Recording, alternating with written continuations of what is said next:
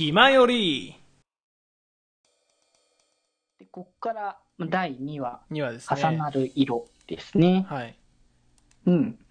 まあ、ここからは、まあ、あれですね、ユニットの話になってくるっていうところで。まさかでしたね、なんか。いや、なんか、虹ヶ崎だからやっぱソロでまた行くのかなって感じがしてたけど、うん。なんか、あえてちゃんとす、なんだろう、ユニットっていう表現の仕方をするんだと思って、そう、今までなかったですもんね、ラブライブシリーズで、その、ユニットが絡んでくるのってありましたっけ、うん。いや、なかったなかった。なんかその、だからユニットで組んでるメンバー同士の絡みがあるよはあったけど、そうね。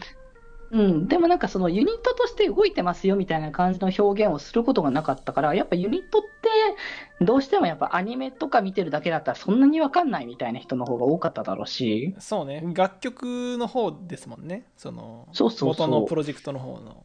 うん、そう。でもここはあえてそのユニットで描くことによって、そのなんだろう、やっぱ、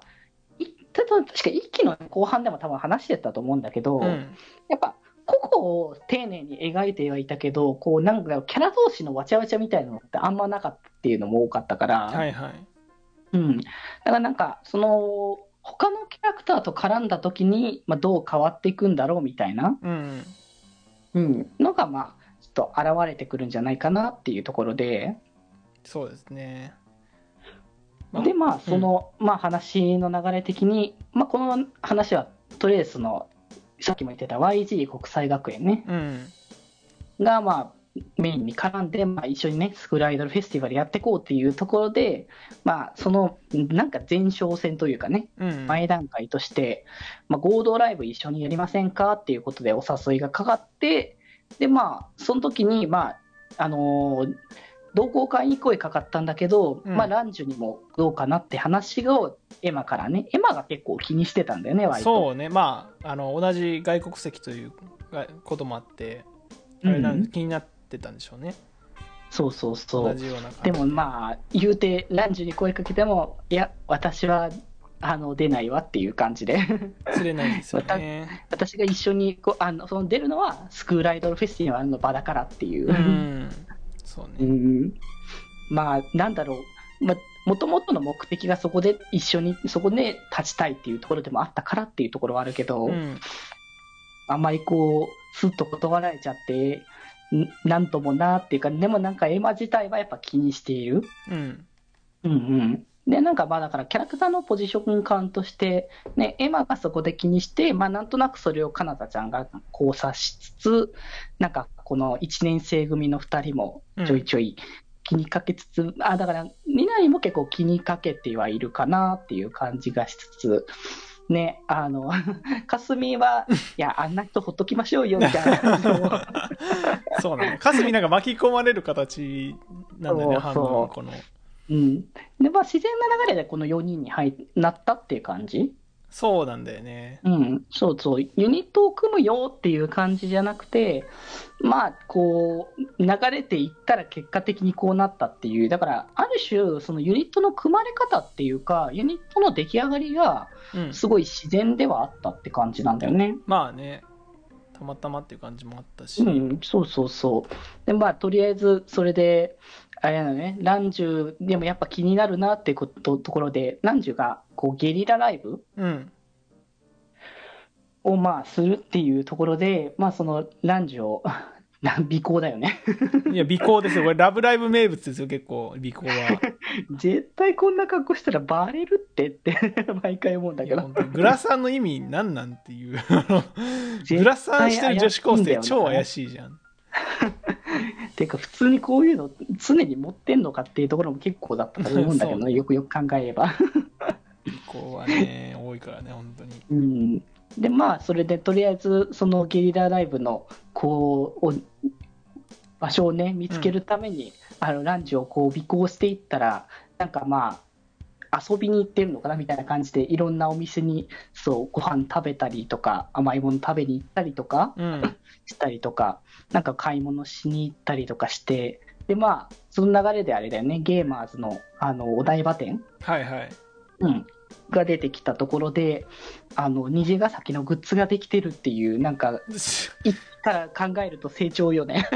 せ変化というか。そうねラブラブライブキャラなんか勝手にグッズ作られがちなんだよね結構そうだね。いいんだなって感じだよね。そういいんだなっていう感じはあるけど完全に非公式だけどなって感じだけどね。そうあのねあのミューズの時とかもねありましたけどそうそうそう普通に喜んでるみたいなそう、それでいいんだみたいな、まあちょっといろいろ気にはなるけど。ところがあってたもん。でもそこで、あの、ランジュがね、あの、虹ヶ崎のグッズをもう全員まとめ買いするっていうのを見て、そうね。もう。この子やっぱ普通にファンじゃないかって思って。シンプルにスクールアイドル好きなんだよね。そう、好きで、でもやっぱ虹ヶ崎のそのスクールアイドルフェスティバルがすごいキラキラしててよかったっていうのも、うん。ちゃんと見てたっていうのうんがあるから、本当に、だからこの辺はすごい、だから、なんか嫌味のない感じの、すごいストレートに、あの、大好きなんだなっていう思いがね、伝わってくるから、いい子だなって思うし、うん。そう、うん。しかも、まあ、見つかったけれども、あの、せっかくならっていう形で、お家にまで招いてもらっちゃったりとかしてね。すごいよねなんか本当に本当にあの同好会とはイズムが違うよっていうところだけでしか決別してないんだよねこの人たちそうはそうそう。普通に、だから別に仲悪いわけじゃないんだよなっていう。不思議なでも結構きついこと言うんだよねランジュ。なんかうん。割と、まあ、なんだろうな、まあ、そのいろんな要素はあるかと思う。そのみ、こう、ランジュから見えてる部分っていうところもあるだろうし、うん。まあ、実際問題はもしかしたら、その正論的に言えば間違ってないこと、うんうん、も言ってくるだろうしっていうこともあるけど、まあ、あとは本当にそのランジュは、だからこう自分だとできないと思ってるっていうのはあるかもしれないしね、そこは。ああそうねうんうん。まあ、やっぱりいきなりなんだろう。大好きなところにこう自分が入り込むって結構大変なところでもあるだろうしね、やっぱね。うんそうだね、だからそこがまあいろいろあるから、ちょっとなんか、こう、自分はこう、同好会には入らないっていう、その同好会の方向はやっぱ自分には向いてないからっていうところを言って、まあ、こう行くんだけど、そこでね、やっぱ意外と頑固なエマが引かないっていう感じでね。うん。そうだうね、ん、そう。で、そこで、まあ、一個ね、提案として、同好会らしい、あの、まあ、スクールアイドルとして見せるっていう同好会らしさというか、うん。その、同好会がそんなこう、慣れ合いみたいな感じをしてるだけじゃないっていう、そうね、ま言うてそんななんか、こう、一緒に一緒にやるっていうんだったら、そもそも同好会出来上がってなかったしね、虹ヶ崎に関しては。うん そうだねうん、ここを大事にするからこそ出来上がった、あのー同好会だからね、ここは。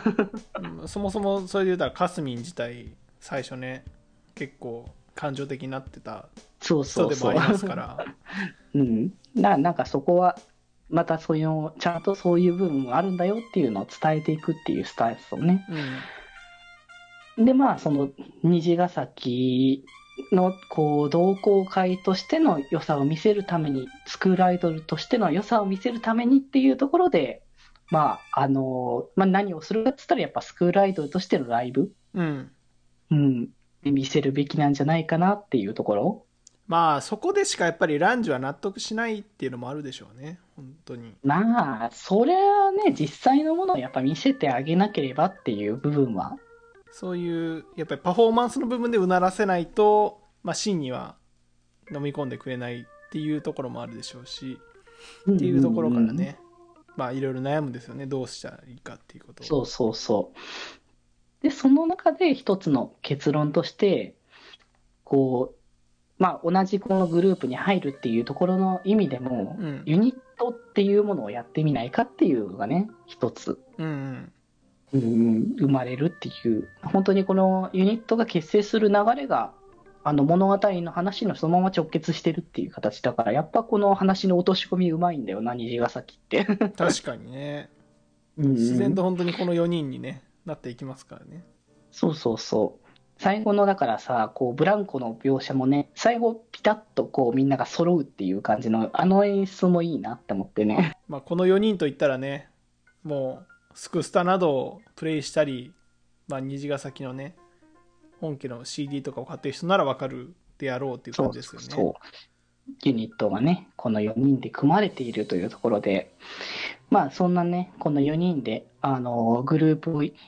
やって、そのライブに、うん合同ライブには、この4人で参加しますっていうね、うん。うん。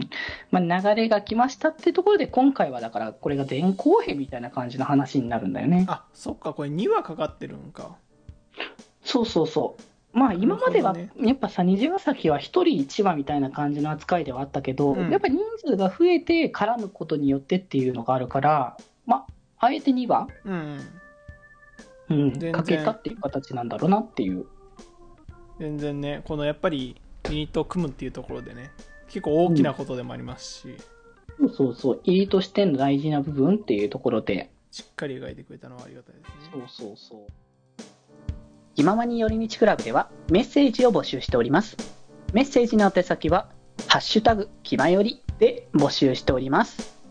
そして、気まよりでは、みんなで作るアットビーキを公開中。みんなで編集してね。